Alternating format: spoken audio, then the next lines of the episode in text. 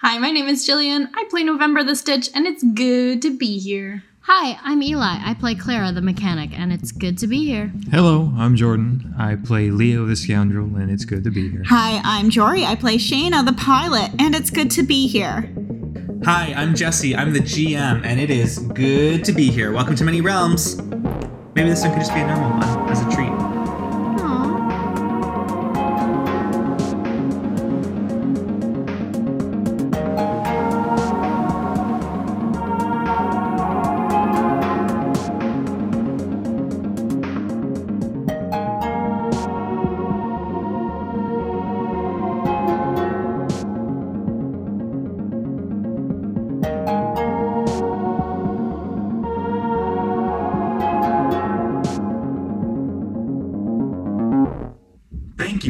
Me chair this meeting, Captain.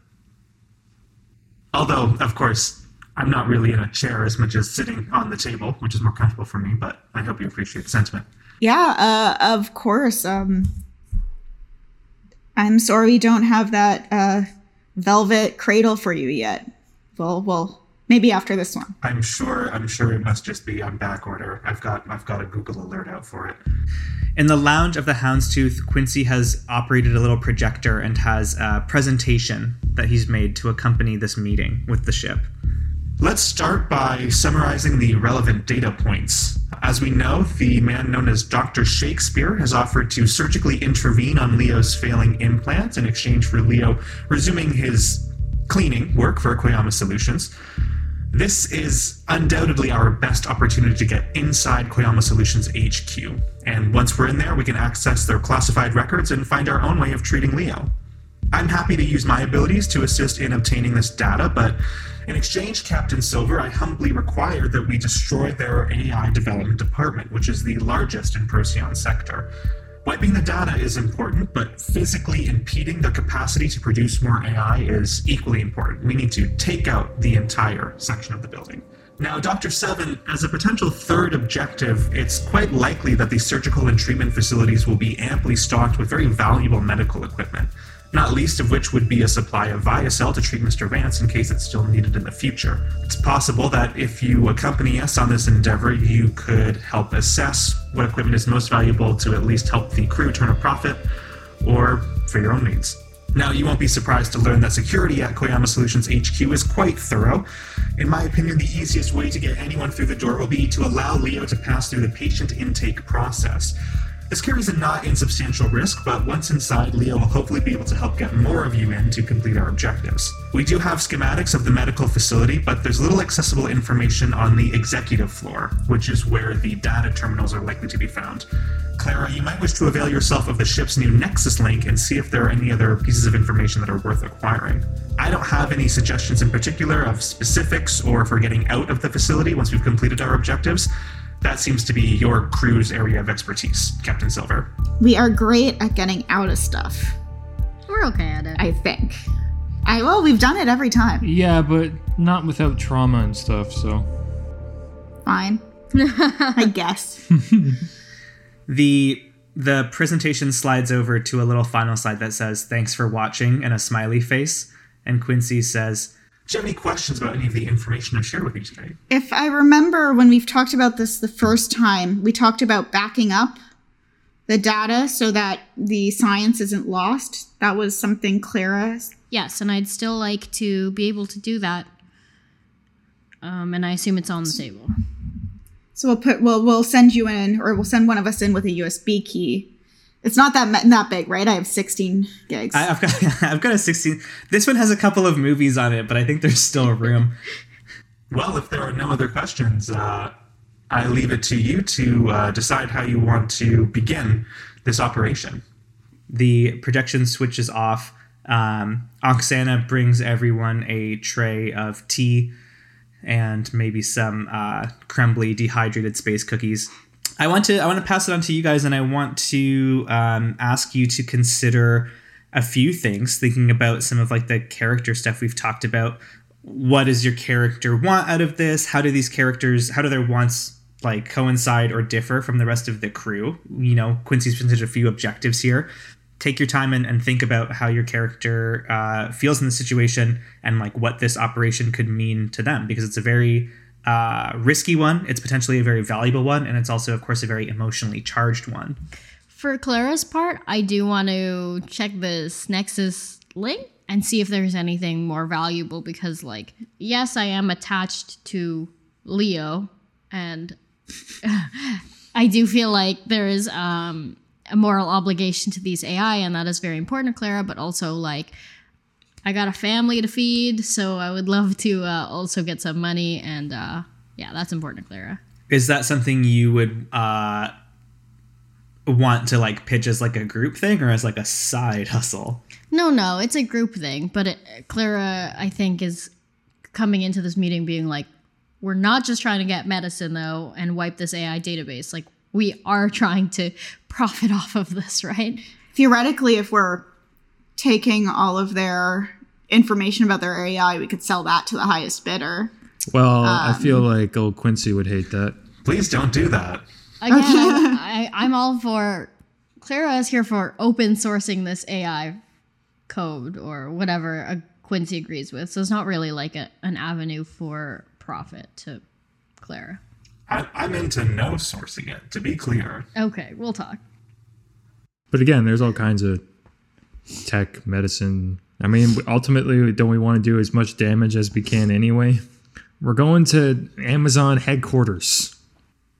Yeah, to get you fixed. Yeah, but I mean, like, they could be packing like PS5s, and we can just take some PS5s and sell those. They have the exclusive Luna Squad PS5 in there. It's unreleased. Yeah, there's only 100. If we get all Is it as 100, cute as the Animal Crossing Switch, though. Cuter. Cuter.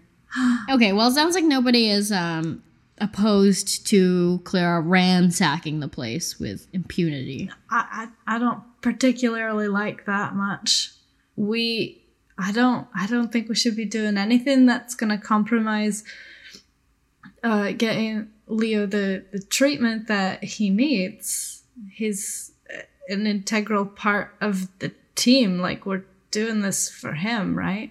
Yes, but it doesn't mean we're only doing it for him. We are all risking our lives for Leo, and while I'm on board for that, I'm also not trying to waste time out here in a rock in the middle of space so that my siblings just go hungry. yeah, well, he is right here, guys. So, uh, you know, I, uh, speaking for myself, I, I, to me, I think the more damage that we can do to something like Koyama using all of our specialities, um, the better.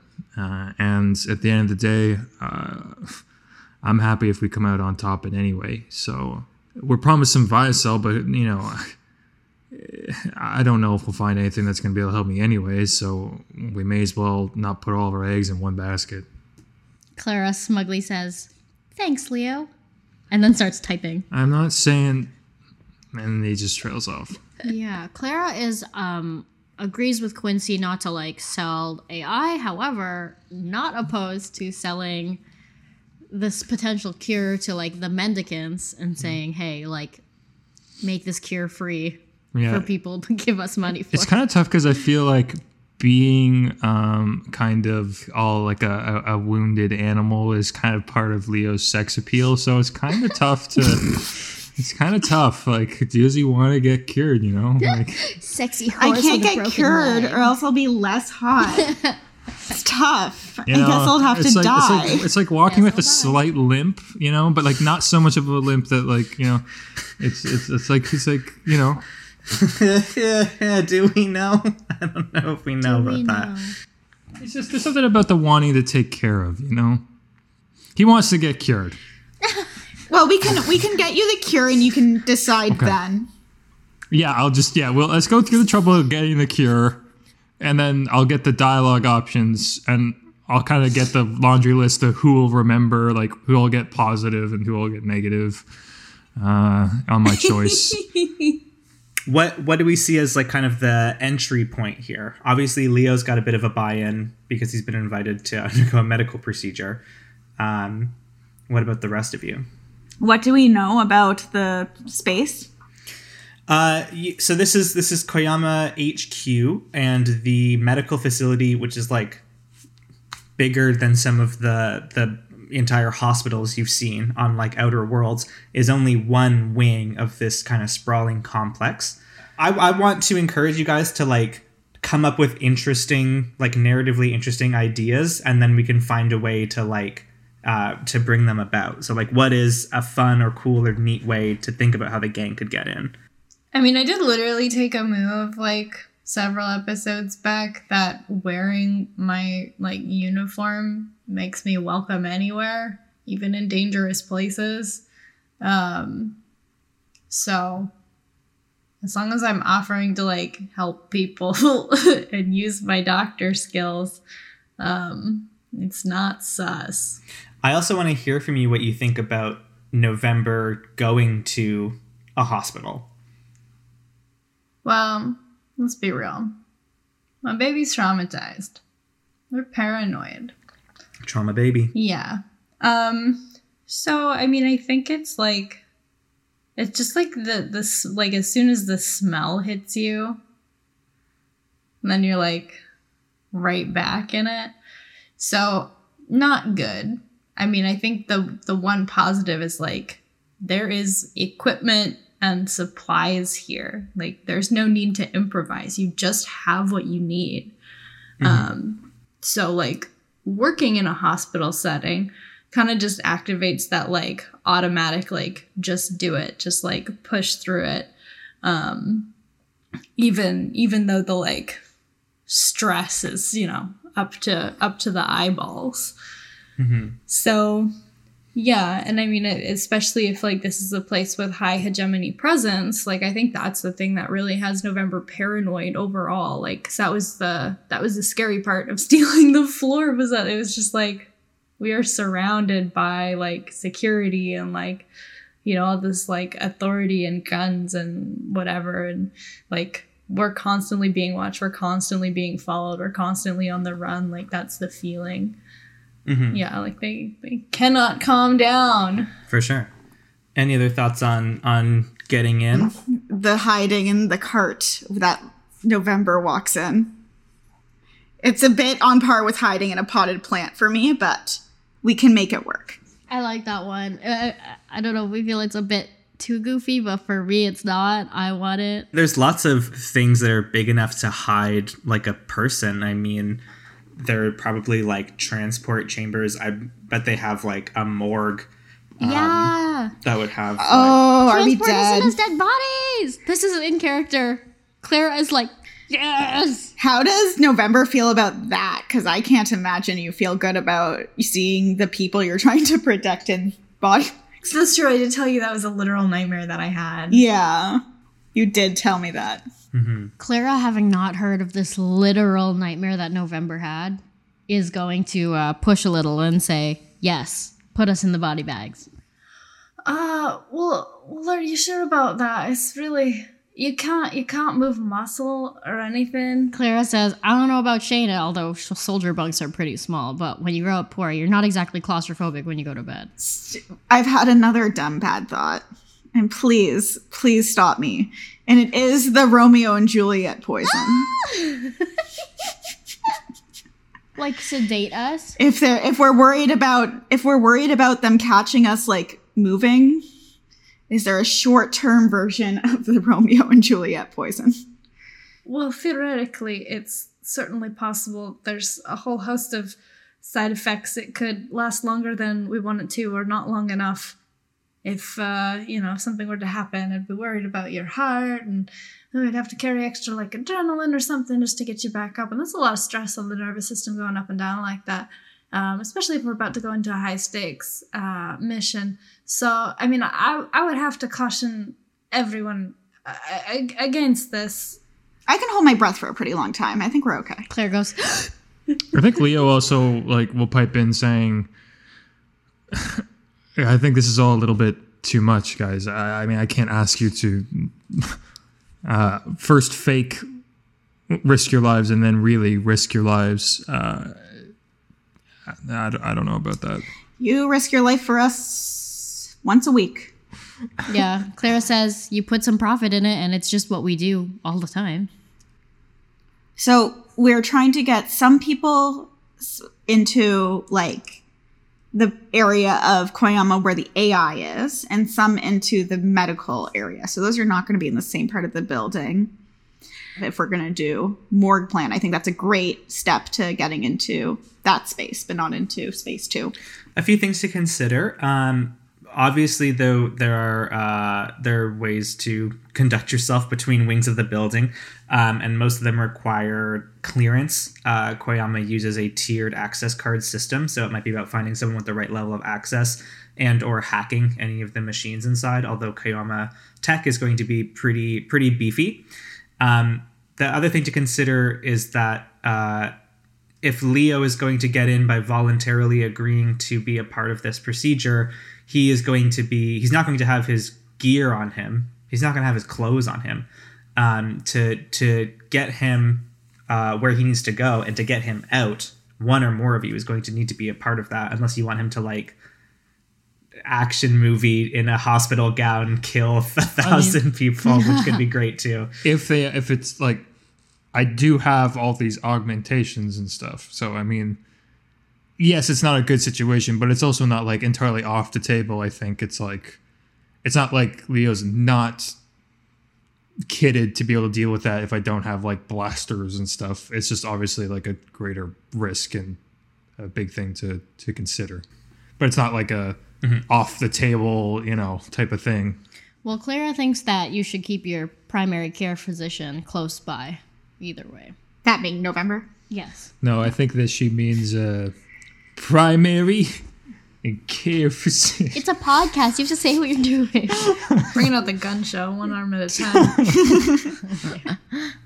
Yeah, uh, true. All very true. I guess ultimately, captain's call. Also, in terms like that, that if that's like that angle, then like how we get through to the rest of the Koyama Solutions building could be maybe uh, Clara's like goal with the Nexus link hacking, and that that gives her some definition there. Okay, yeah. So maybe Clara says something like, all right, all I need is a base level key card. The Nexus Link can do the rest. So Clara is going to find a way to, I guess, clone high level data uh, onto a uh, base level Koyama keycard, uh, and that's going to happen after we've gotten someone from the medical wing, and that's going to happen after we've gone to the morgue. Yes. This is foolproof. Yep. Yeah, this one's pretty much like slam dunk. Got it. It's no biggie. Should we just roll to for like the whole mission? Just like The one, just the one. Well, I don't. I want you think to. Jordan should do that. Okay, then I think before we jump in, the the roles that are happening here are um, November is probably going to need to make a doctor roll to uh, put her teammates into a medically induced coma. A very short one. Just a little fun baby one, and uh, Clara is going to have to roll um, probably study to use the Nexus link. And uh, get the info she needs to uh, clone this keycard. Yeah, I just filled out my third thing in study. nice. Keep your grades up. uh, can I spend a gambit so I don't fuck up your nervous system? Gladly. Always so dramatic. Okay. If we count floor rolls, one on the table is a six, the one on the floor is also a six. Shit! Double six? Yeah. We come out Okay. of this coma better. Yeah. More rested than you felt in your whole entire life. yeah. So let's let's get Clara's roll for the um for the studying, and then I kind of want like a beat of of these two going under. Just to be safe, can I get an assist? Yeah, sure. And you, I assume you're bringing, you're like smuggling Quincy in your jeans or whatever. Yes. That's a four. That's a three. That's a two. That's a six. Whoa. You really, uh, you really make us work for it. Yeah, for real. We can't all be Jordan. No, we can't. Okay. The scene is in the Houndstooth Med Bay. Clara and Shayna are sitting on the examination tables November. Uh, Leo is cagey, kind of hunched in the corner, his arms crossed. Oksana is watching from the doorway, holding Jeeves. And uh, Clara is fiddling with the hack gun, having just prototyped a feature with uh, a limited single set of data. So if she finds a blank Koyama or any kind of Koyama tier uh, card, she can insert it into a little slot on the hack gun, kind of re-zap it, and then it will function as high tier. And she's just proudly finished this uh, this new prototype function. All right, when you feel this stuff wearing off, A, don't panic. Two, don't move. Listen and make sure that you're like safe, that you're like in the spot where we're supposed to be. Clara, Shayna will get you through this with her training. Right, Shayna? My yes, I haven't done anything quite like this before, but I I do know how to uh, do a do a stealth mission. Sounds like oh, I'll be guiding you through this. I think the last Shayna Clara mission uh, was when Shayna got killed by a trash garbage squid. that was famously good. There's gonna be almost no squids, probably. Don't say that out loud, because then Jesse will come up with a reason to have a squid. Anything is possible at Flying Rhino Junior High. Any final questions, comments, or complaints? Claire says you should give me a lot of this stuff because I feel like I'm gonna actually be like pretty heavyweight with it. I'm just gonna wake right up. Anything for you, darling. Hey guys, I appreciate this and I appreciate you. Just be careful, okay? This is uh this is a big job for us. You be careful too. Good luck, Leo. November does their work with the syringe, and I think probably within, on the inside of five minutes, the two of them start to relax and lay down on the uh, examination beds in the med bay. Clara is hanging on to Jeeves as she slowly falls asleep, and then as her hands kind of eventually slip off and fall to her sides, uh, Ox steps in and grabs Jeeves to keep him safe. And with a pointed look at you, Leo, and you, November, uh, Ox excuses herself to prepare for the mission and leaves you a moment alone in the med bay. November just kind of watches it happen and like is just kind of standing there a little bit frozen, like staring at the two of them. She knows they're not dead, but it still kind of feels bad. Thanks for doing this. yeah, November snaps out of staring and gives Leo like a very serious look. You know I'd do anything, right? Yeah, I know. Doesn't this seem like a bit much though? I don't know. In some ways, it feels like it's still not enough. I guess that yeah, he's just kind of looking at the two of them now, similar to what you just snapped out of. Yeah, like if he's so concerned about, you know, this going awry, the like I said, the like kind of foreboding nature of like seeing in essence these two people that he really doesn't want getting mixed up in his stuff, emulating death. Uh, it's like he can't help but you know uh, transport his mind from inside of the med bay of our ship to you know wherever they respectively would be buried, and then you know harkening back to the adventures that we've gone on. You know, uh, thinks of Clara's you know family and all that, and and it just seems like a lot for someone who you know is is alone. Mm-hmm. Yeah, I mean, I think, you know, she notices you staring off and just like, you know, puts a hand on your face just to be like, look at me, not at them. We're gonna get through this. Yeah, you know, if, uh, one way or another, we always seem to come out the other side. So why should this time be any different, right? Right? I uh, I'm gonna get ready. Leo walks out of the medbay November, and you look back at your two other crewmates lying with uncanny stillness on the beds before you. Uh, we will cut to Leo having gotten ready uh, in Dr. Shakespeare's office in the medical facility in Koyama headquarters. Leo, I can't imagine you've been to Warren in a number of years. And unlike any of the other planets or moons that you visit in Procyon Sector regularly, even the more developed and built up ones, the entire surface of this moon is one sprawling city. And it it shoots out from the surface of the planet in dizzying skyscrapers and towers that are hundreds of stories high. This this whole planet has been developed and built upon and overbuilt to within an absolute inch of its life.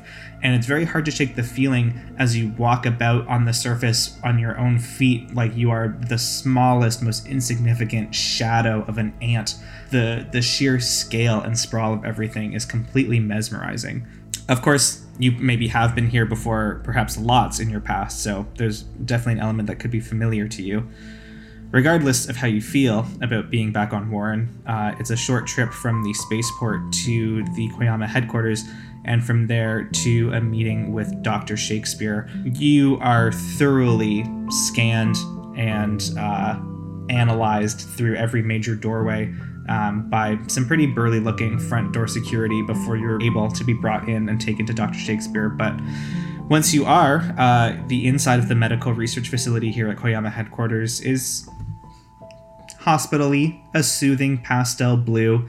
Uh, the walls are gently curved at the corners instead of having sharp edges to make things feel a little soft and more gentle. Dr. Shakespeare, uh, as you can imagine, has an office that is primarily full of physical books. He's a big uh, pen and paper nerd. He doesn't like the digital interfaces. And he looks up at you with a soft smile and he says, Leo Vance, I'm so glad you're able to join me today. Please have a seat. Uh, it's good to be here, Doc. I sit down. Dr. Shakespeare says, Well, h- how are you feeling? How is your arm? Uh, right now it's okay. I just got a fresh dose of the Viacel, but um, seems like I need it m- more and more often. Otherwise, I wouldn't be here. Would you mind telling me in the in the strictest confidence who told you to treat it with Viacel or who is treating you? My doctor's name is November 7. All right. And how long have you been taking the Viacel? Uh, a few months. Well, Leo, in hopes that you would agree to rejoin your position at Koyama Solutions, I have been doing some research into what options there are available to us to restore functionality in your arm to its previous condition, or potentially to upgrade it. Long story short, it's not going to be easy. Your system was never designed to be majorly replaced or repaired, but if we want to bring you in line with the rest of the project, that's exactly what we'll have to do. So we'll be looking at a, a long procedure and a long recovery time, probably across the span of weeks. He pulls up a uh, an actual manila folder full of documents, so he starts spreading out in front of you. I don't know that Leo has much patience or interest in like medical jargon that's been expressed in the past, um, but Dr. Shakespeare seems pretty excited to tell you all about what it's actually going to require to um, to remove and reroute major chunks of the circuitry that line the musculature of your arm. It's it's fine, precise work, and it's actually going to be done by Dr. Shakespeare himself. I mean, what's the worst that could happen? You could die. What's the likelihood of that? Very unlikely, Leo. And of course, I will do absolutely everything in my power to ensure that doesn't happen, but I would be lying if I told you that it was an impossibility. And why would I trust you in this? I don't mean to insult you. It's just that you came out of nowhere telling me that Koyama wanted my head. And now mm, all of a sudden I'm being offered out of the blue, seemingly to get my old job back and to be better than I was before. It's uh, you're gonna have me unconscious, yes. I have no idea what could happen between then and when I wake up. That's very understandable. You are in a a completely unfair and uncomfortable position, and I assure you, Leo, that I wish your circumstances were more favorable. What else can I say besides that I hope that you are willing to trust me, or at the very least that you trust me more than the alternative, which is to let Koyama sic themselves on you. Okay, Doc, let's give it a shot, I guess. And he's giving me the option of upgrading or removing it entirely. Um, his recommendation is is oh, removing is not an option. Um, his recommendation would be like upgrading or basically like I would say deactivating, which is like removing, except there's like a chance that there could still be um, elements of like decay over time. But it's so embedded in every part of your arm that removing would be like nearly impossible. You know what? He's been troubled by this for so long. Uh, I think that he's just going to defer to his opinion. Perhaps it's a moment of weakness for Leo. Um, the the carrot on the stick, as it were, is a little too enticing for him. That despite some rationale as to you know uh, uh, an understandable hesitancy to agree to this, he is going to move forward anyway because the prospect of being cured and if it's an upgrade almost in essence gaining back some of his youth that was lost to this sickness um, by virtue of you know that upgrade I, I think that he nods an affirmation and says let's let's get it done There's a, a wall clock in Dr. Shakespeare's office that is um, a kitty cat whose tail pendulum swings with each tick. Uh, as you as you voice your agreement, um, there's a, a moment of pause where all you can hear is like this clock ticking and maybe the sound of like paper bound in books of material with which you're entirely unfamiliar rustling and sighing on these heavy wooden shelves. Dr. Shakespeare slides another folder over to you, and there is a spark of of um, maybe a little too much excitement in his eye as he outlines what the V2 upgrades look like. You can tell that this is a man who is very passionate about his work and also passionate about the kinds of weapons he can make out of people like you.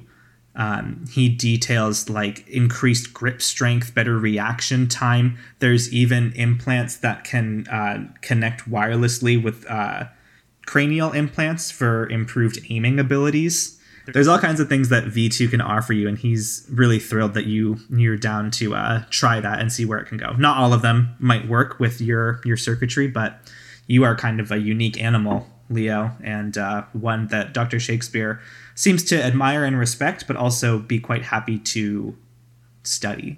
okay i mean he's gonna put me under right he uh, actually is going to prep himself and um, he taps a little button, a small concession to the digital age, in which he finds himself on his desk. And a nurse uh, enters the room. She says, Okay, Mr. Vance, if you're all ready, would you please like to follow me? i follow The nurse leads you to a prep chamber. Um, it looks like a, a tinier closet based version of the med bay uh, of the Houndstooth. There is a locker. She instructs you to take off all your clothes and any gear and change into a hospital gown uh, and recline on a bed here. She says, um, Okay, so your surgery is scheduled for two hours from now. The first thing I'm going to do is just uh, clean the arm, and then we're going to temporarily anesthetize the entire arm. So uh, if you want to just hold still here, she injects you in your bicep, and uh, you feel a cool tingle start to spread down your arm. Um, she says, It will feel a little bit uncomfortable, and I apologize for that.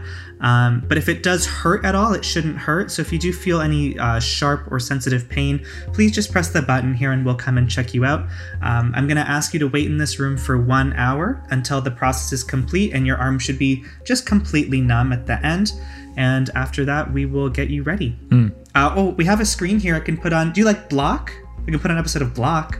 uh, i'd say the episode that we were in i want to look for myself oh, yeah Okay. Um, she puts on the episode uh, Desert Danger, season 12, episode 4 of Block. And um, you you laying back on this on this hospital bed. She points out where the, the button is to summon a nurse, and she leaves. You can hear that um, after she shuts the door behind you, a soft click as it locks. Meanwhile, in a large, unmarked black steel hover van uh, driving down the downtown streets of Warren, Oksana grips the steering wheel so hard that her knuckles turn white. In the passenger seat, November, Uh, you see Oksana shoot you a dirty look and say, Do you think they're still okay back there? I haven't heard anything. That is the drug working as intended. Right, right. Do you have everything you need? We're almost here. Yeah. Yeah, I do. Look, I don't like it either. We. You're. I'm sorry. You're willing to do all of this for Leo. Yes. Is that Vice? Is it the right thing to do? Well, it feels right. Uh, a sweeping cab uh, juts in front of you, and Ox lays on the horn and says, "God fucking damn it! Sorry, it it does not feel right to me, November. I. I'm doing the best I can. I know. I don't like situations where the captain is not in control. You know, she brings out the the best in you, in all of you. Well, it feels like lately everything, everyone has less and less control, and it's all just a, a bit of a mess. I think that's just the way of things. I don't know if there is such a thing as control. Maybe that's why I made this decision, you know. Just give up control for a minute. and Hopefully, it comes back stronger. It's very brave to let your hands go. She lifts her hands off the steering wheel for half a second and then grabs it again. It's scary. Please don't do that again. She smirks. you know where there is control in November? Me behind the wheel of a truck. I know what I'm doing. Fucking This, baller. this is true. She pulls into a uh, a long kind of semicircle drop off driveway thing uh, at the base of the Koyama headquarters. She says, "You know, it's not a hospital. His medical research is different. They don't care about people the same way you do. Keep that in mind." Yeah, try not to think about it too hard. Okay. It's your show. Good luck. Thank you. November, outside in this uh, drop off, there is a large double door and a bored looking uh, guard standing in front of it. From the back of this van, uh, you swing open the doors and two gurneys slide out. The guy says, Need a hand there? Uh, no, thank you. I got it. Okay, uh, let me just check. What department are these for? Stem cells. Stem cells? Okay. So I think we have room for them in Morgue 2. You want to start there, okay? Excellent. Thank you very much. Just sign this. All right. What's your driver still here for? He looks over at the van, and then Oksana, uh, you can see through the cab, blanches and then screeches on the pedals and gets the fuck out of the driveway. What's up with her? New, new to driving the death buggy. The death buggy? What the fuck's wrong with you? All right, get out of here. the death buggy. You hear him say as you like bright red. You push the gurneys in through the doors. Um, inside the medical facility of Koyama headquarters, uh, as Leo has learned, is soft blue and rounded. There's lots of clear signage everywhere. In November, you're no stranger to this kind of environment, so finding Morgue 2 is a snap. On these gurneys, there are these sort of um, rigid plastic, kind of roughly hexagonal transport chambers. And inside, you know that the bodies of your crewmates are being gently, if not uh, uncomfortably, pressed in on all sides by a s- expanding foam that keeps their bodies from moving during transport. Not great for oxygen supply, so it's best you move quickly. Uh, inside Morgue 2, there's uh, clearly like a sort of landing zone for these gurneys to be uh, prepped and the bodies to be moved to various uh, sliding storage drawers. But there's also a technician in there who is short with sandy brown hair and super thick glasses. Um, she is looks like to be very busy and clearly doing an involved process on a cadaver that slid out from the wall. She doesn't look like she's going anywhere anytime soon. What do you do? Well, make a technician leave a room. Fire. Give her so much water, and then she'll need to pee. Zombies. Use your zombie magic that you've had since episode one. I actually do love the water thing. Um, if if she's if she's like busy and will kind of let me like do my thing, I think it would be really funny to just like you know be like walking back and forth and like fiddling and just like constantly like refilling like a glass and just like setting it back on the desk so she doesn't actually know how much she's had. To make her pee? Yeah, I'd have to leave the room to go pee. Oh my god. What kind of piss shenanigans? Are you not pro piss shenanigans? I usually am, and I'm sh- I'm shocked when it comes from one of you guys. I need you to roll to make this doctor pee. Roll. Uh, and I, I can't believe that's the first time I've said that on this podcast because it feels like it's on the tip of my lips every single episode. I think this is more like a mental trick to me. This is like um, consort or sway because you're sort of like psychologically inducing this person to drink water. Yeah, that's fine. I'm gonna roll my doctor rating anyway. Okay. I feel like this is how, I don't know, November and her friends used to like sneak into the restricted section of the library or You made people pee. This isn't the first time you've made someone pissy piss so you can get where you want to go. Canonically. Are you, sh- are you? I'm asking you now, here and now. Is this the direction you want to take your character for the rest this campaign? Making somebody like drink a lot of water really is like one of the least like so not anything. I don't know. Okay. I don't want to. I don't want to be involved beyond giving the water. Like it's least just like I need you to leave the room. Your lips look a little chapped. Stay hydrated, babe. Yeah, I'm doing her a favor. It's dry in here. Y'all freaks. Let's do it. Five. Okay. All right. I think this is a long con, you know? This is going to take a few minutes, and the drugs that you very carefully concocted and gave to your crewmates are starting to wear off. And so I think that what happens is by the time the uh, the technician in here checks her holly, sees the time, and decides to take a short break and go on a lap, perhaps with a shooting glance back at you as to why you're just like in here marching around constantly you can uh, hear the sounds of uncomfortable shifting and uh, rattling in these two containers on the uh, gurneys next to you, which is not supposed to be happening now. Did she leave the room? Can I deal with it? Yeah, yeah, she's left. Okay, then it's like immediately like open the box. Like they need to breathe. I'm just gonna do a fortune roll here, which is a thing I can do in this game that I never do because Tell us about it. it's just like it, it it's so it's not even it's like a barely it's like a very soft mechanic. It's like if there's something where you want to decide something randomly you can make a fortune roll. Um, and so what i'm trying to decide is i think on a five one but not both of them has suffered from being in this uh, coffin too long and i'm gonna see who it is. Odds is clara evens is shayna. Oh that's evens. Shayna uh, you are going to wake up with a uh, a level two harm, which is called uh, lightly suffocated.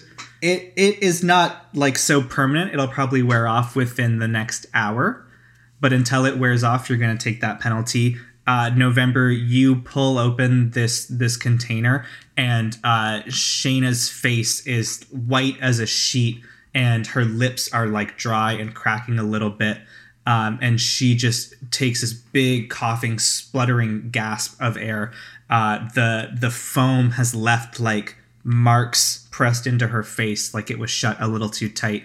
Maybe you can find her size coffin. Uh, Clara, Um, question. So if it's gonna go away in about an hour, does Jory need to clear it later, or is it just gonna go away? Jory won't need to clear it later. Cool. Um, may I please resist? Sure. Uh, this would be a prowess resist. Cool. Six. Okay, shit, yeah. Uh, I think you actually on a six, a six, you're gonna take no stress. Rad. Shayna, you sit up and you um you just like maybe grab the edge of this table and you're like, I just need a second. I'm fine. Precisely. I'm tough. Shayna really made her own extra yeah, oxygen. you can see there's like chew marks on the foam where where Shayna gave herself some more space. That's gross, actually. What? Okay, all right, okay. Piss queen. Clara, I honestly think as like a kid, you had like ample room in your thing. Um, and so you woke up feeling okay. I mean, the foam still like expands to fit, but not with as much pressure. And you have room for like Quincy to sit on top of your head. Uh, yeah, you've got, you know, not super long before this uh, technician comes back. What's the vibe November as you open up these these transports? Uh, it's very like up and at 'em. Let's go. Water. Oh, please. oh my gosh. if there's one thing I do have. yeah, we've got like two minutes, so uh, sort yourself out. What did we need? Like some kind of key card? Exactly. Yes. I mean, the technician will be back shortly. Uh, if you wanted to like snag it on our way back in, um, but I've got to get all this cleaned up and out of here. If we walk towards the restroom, we'll walk by her. Can um, our sticky fingered mechanic maybe snag it? Well, I mean, first, like, what's the vibe in this medical facility? Is it like everyone has uniforms and we're gonna walk out and they're gonna be like, "Who the fuck are you?" Or are like people walking around in their civvies? Surely there are like lab coats in this room. Hmm. It's not like there's it's it's as Julian says, mostly lab coats. It's not like there's full uniforms, but also just walking around looking like a clueless civilian will get you clocked pretty quick. I'm still 16. Yeah, that's true. You're you're, you're trying to Doogie Howser your way about this one. Okay, or is there a spare hospital gown? Probably on a corpse, so maybe not. I don't know how we feel about that. I'm okay. Uh, It's up to Jesse. Jesse has to put them somewhere else. If they're only on the corpse, you got to take them off the corpse. That's true. That's such an unhealthy framing. I mean, they could just be hanging there on the wall. They could Jesse, be. are you making us rob a corpse? Yeah, Jesse, if you say nothing, we have to rob his corpse. yeah, fuck you. There's only hospital gowns on corpses. Get into it. You don't you think you you think you know my limits, but you don't. I just let us do a piss thing for 20 minutes. We're good. Let's go. Let's roll. Guns blazing. You gonna rob this corpse, Sheena? Huh? Huh? I just think that maybe if we're worried, you could pass as a patient. That's all. Yeah, no, I think that's a better idea. Okay. At least we could get a hospital gown for Clara, and I can be like your um, handler or something. Yes, sounds good. Clara, the gown is ice cold to the touch. It's been in that drawer for a while. and are you waiting to see the technician come back? You moving out of here? My thought was if we could try and just like walk by her and like, because Clara is a pickpocket. Use them, use them skills. Fine by me. Okay, then it's time to head out from the morgue. I think, uh, Clara, you're going to need to roll Skulk if you want to pick this pocket of this returning technician.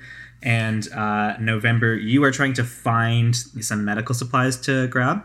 I have a feeling that you will need like access to get into wherever these this like high value stuff is kept. Are you gonna try to like bluff your way in or find a card yourself or what's up? So the three of us stay together until I also have a card key. Sure, yeah. So, are we stealing two key cards or are we just like beeping you into the lab? Um, yeah, I think it'd be good to have two. Yeah, Clara, make a make a skulk roll. You pop out of the morgue and start heading towards the bathroom, and you can see rounding the corner is that uh, technician looking very hydrated. Clara will push. That's a three. That's all. It's a lot of threes. Okay, it's clock time, baby. It's Clock time. This is definitely an eight-part clock, and it's called um, Hospital Alarm. How many segments are filled up? Uh, on that total fail, Sorry. Two. Clara, I think it's obvious that um, you are trying to keep a brave face, but your legs are still a little wobbly underneath your feet as you step out of the morgue on account of the, you know, coma you were just in for like two and a half hours. It'll do it. And I think you are uh, walking, Shayna, putting a protective arm on your shoulder and trying to pass by this woman. And um, she naturally makes like a wide berth around you, and so that makes it even more awkward and obvious when you try to like close the gap and press your hand out. Um, she turns and she wheels and she snatches. This is a total fail. She snatches the card back out of your hand that you uh, were attempting to lift from her jacket. And she says to you, Shayna, assuming you're in control of the situation, she says, Hold on, stop. I'm sorry. She uh, has a bit of a kleptomaniac streak. We're working on it with Dr. Seven, right? Mm, I think I'm gonna try to turn on you a little to give you credibility. And I'll like spit at your feet and be like, don't label me, bitch. I sigh and I say, teenagers. That's great. What are you doing down in the morgue bay? We're dead bodies. Oh, she, uh, We're ghosts. um, I lower my voice and I say, she, she is out of surgery and was in a terrible accident, and she was identifying uh, family members. You brought a, a a recent patient down here to identify her family members. There's no one else. These- These are delicate situations. She already has a host of issues with the kleptomania. yeah, the kleptomania was already bad, and her whole family dying in an accident didn't help. Correct. Exactly, and that's the situation. So, like a little bit of a, a little bit of delicacy, please. Tell your super that she obviously needs complete bed rest and full supervision, and if it's that urgent, you can look at the census records. This is ridiculous. I'll report back. Her eyes flick back over to you, uh, Clara, and she says, uh, "Sorry for your loss." And she spins on her heel and uh, keeps walking into the morgue. Clara mutters under her breath, shit, sorry. She just seemed already on her guard.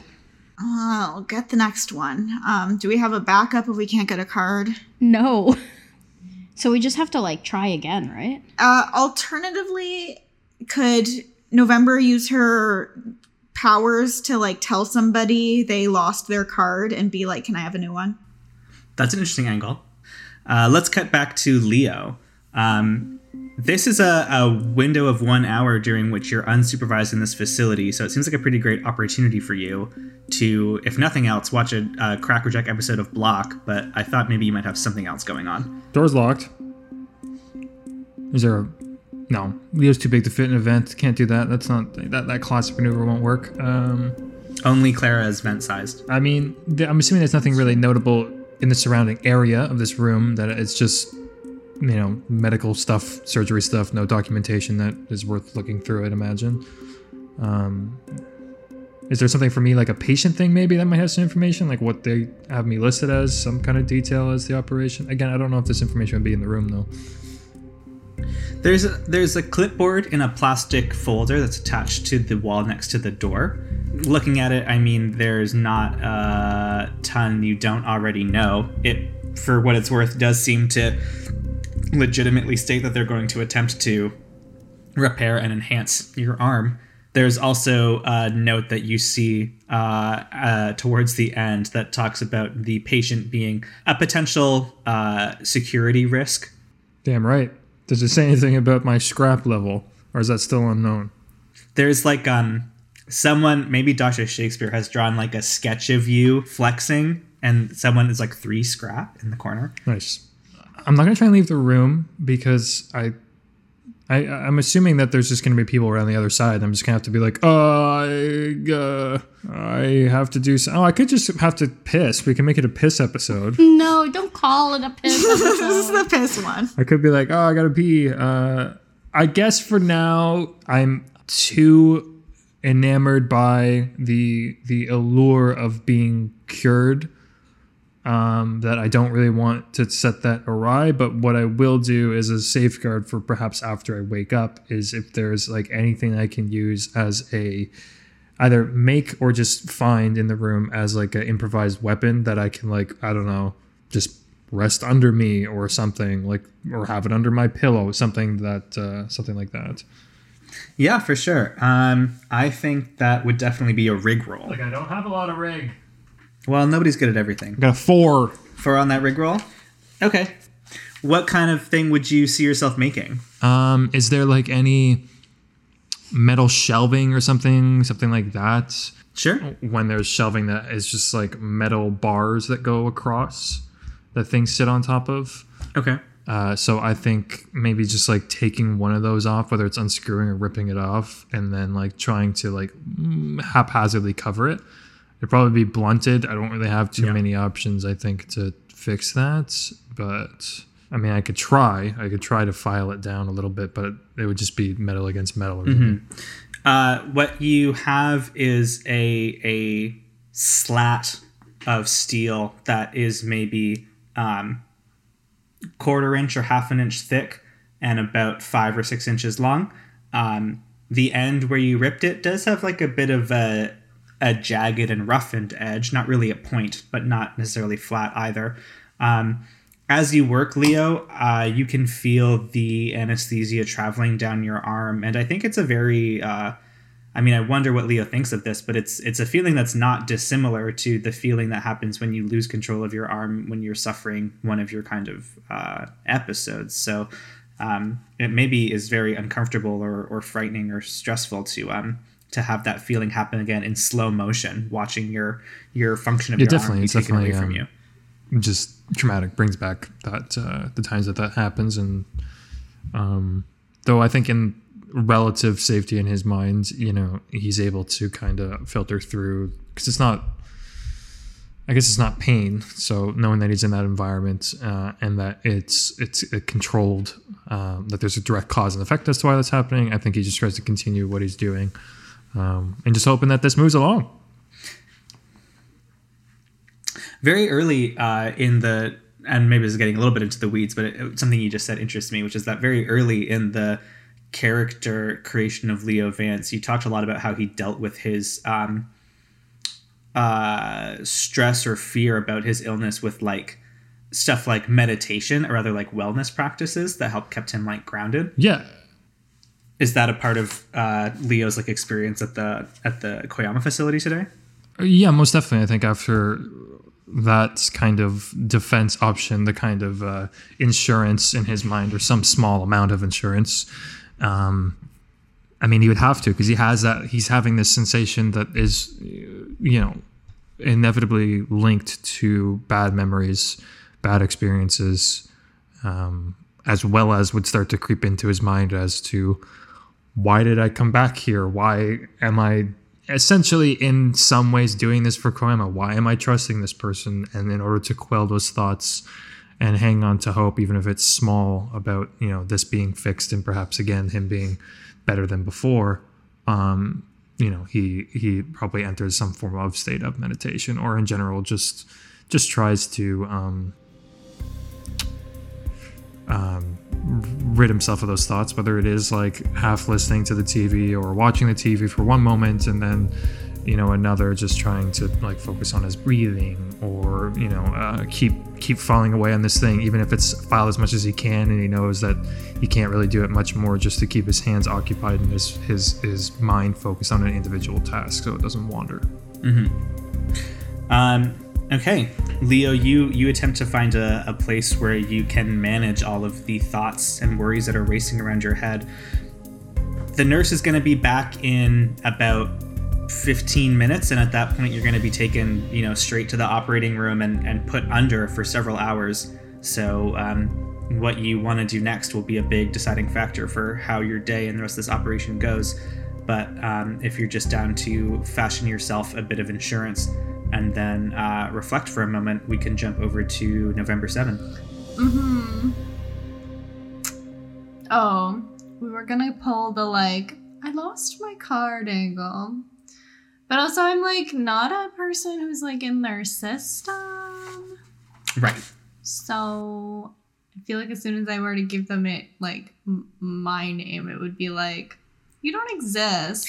I'm new here and the company hasn't given me an email yet. It's such a pain. They won't even get my payroll set up. I've been here for. True. you could say it's Um, your first key card. I love to lie and hope for the best. Can we, can I verbally pin a message to the top of this episode?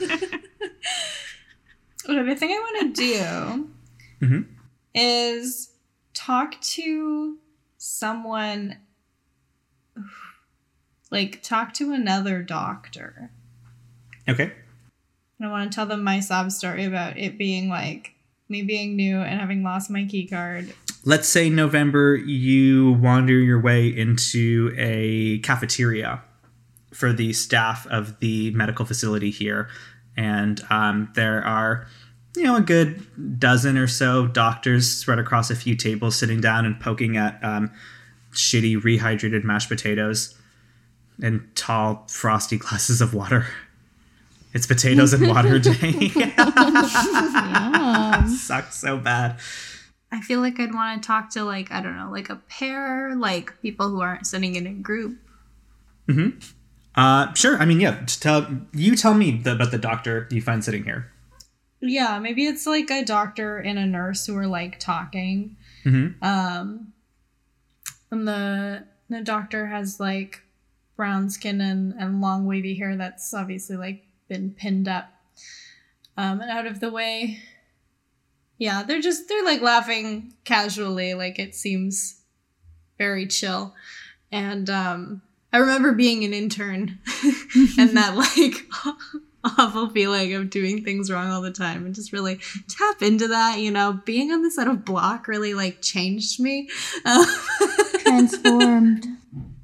I think i like get a tray like of mashed potatoes um, and I, I just kind of like come up to them looking like a really sad puppy uh, and it's like uh, uh, i'm so sorry uh, to, to bother you but um, I, I have a problem and I, and I don't know who to tell. Uh, the doctor with the hair pinned up finishes a thoughtful chew of a bite of mashed potatoes and uh, looks you up and down with a not unfriendly expression. She says, um, I'm Dr. Agrawal. Uh, please have a seat. I don't think I've seen you before. Yeah, uh, I haven't been here very long. Um, and and the thing is that uh, I lost my key card, and I- I'm terrified that they won't give me a new one because they said don't lose it. But uh, uh, of course I did. I tried hard not to. It's just That's unfortunately that could be a lot of trouble for you with your supervisor. Those key cards are very important. It's a huge security risk to lose one. I'm sure you know that. Of course I do. I, I wouldn't want to compromise the, the security of anything or, or, any, or anyone. And, you know, I, I- really need this job and I've been trying to trying to get this position for so long I don't just want to, you know, waltz right in here and fuck it right up. But it, it kind of seems like that's what I've done. And uh, I just, how do I get, how do I get a new one? Sway roll, sway roll for sure. Okay. She takes a thoughtful sip and she says, The water I have today is so good. Oh my god. Uh, I will um, roll my doctor rating because I think that's um, constantly good. Take that stress. Yeah. um,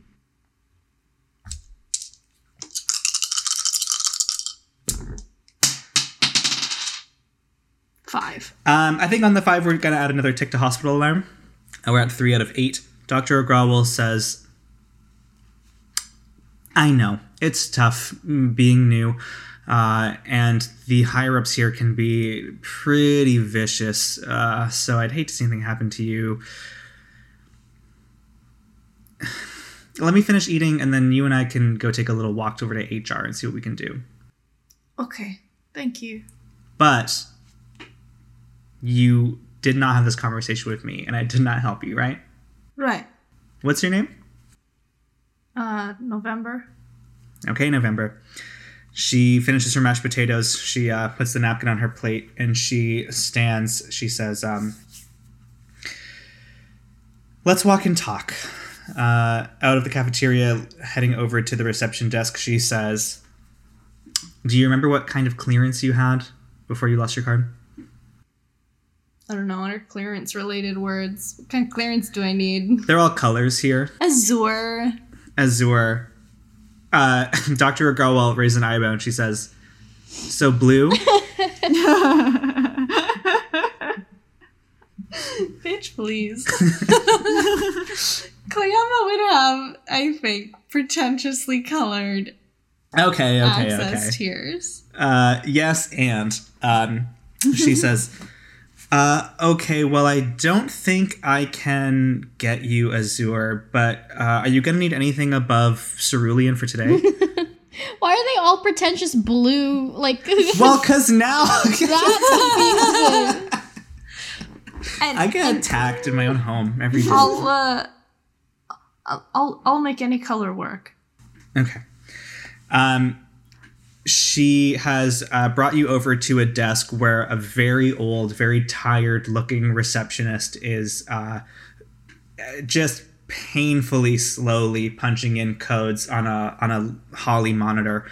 And uh, Dr. Agrawal leans over on her elbows and she says, Maddie, I have a favor to ask. And Maddie goes, I don't want to do anything for you today.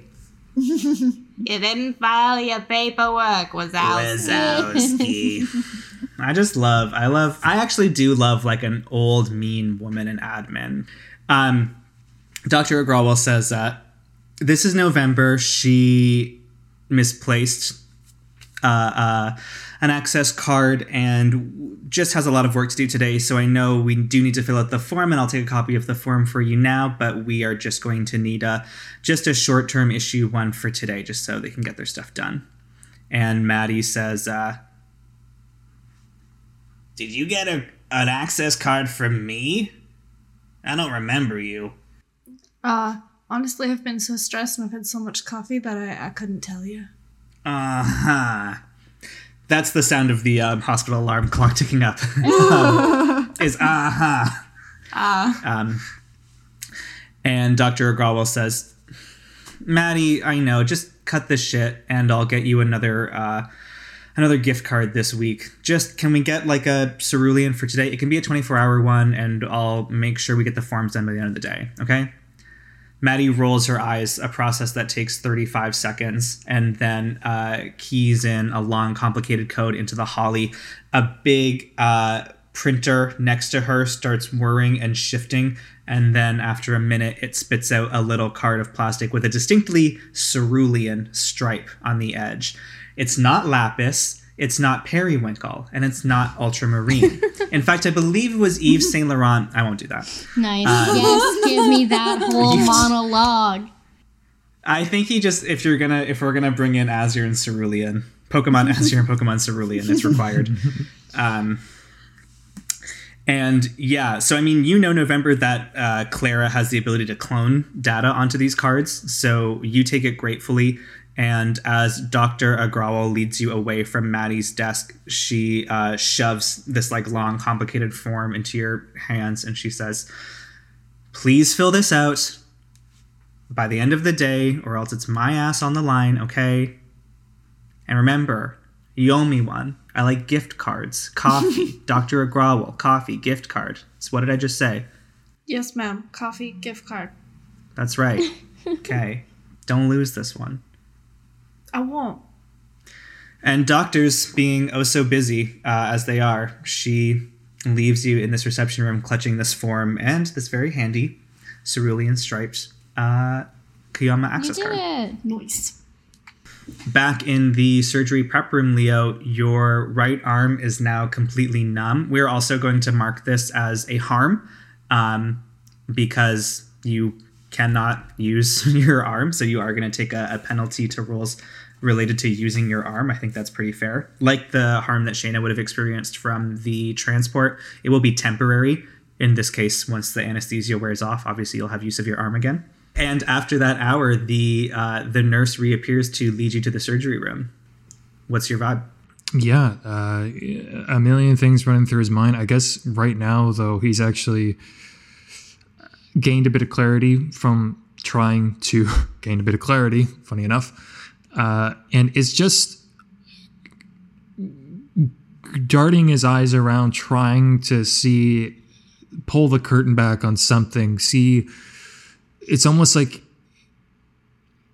he knows it's too good to be true and so he's looking for the seams in the situation he's looking for the the the true intentions that he thinks are hidden he's looking for you know someone looking at him shifty eyed or looking at the floor because you know maybe senses some type of shame of what's about to transpire but Um, the sense I get is that he doesn't. That thus far everything's been, you know, by the book, as it were, and in a you know roundabout way that's also very discomforting and uncomforting because this type of outside of November, this type of you know generosity and this type of um, I guess good fortune is not something that's come to be the norm with Leo in his more later years in life.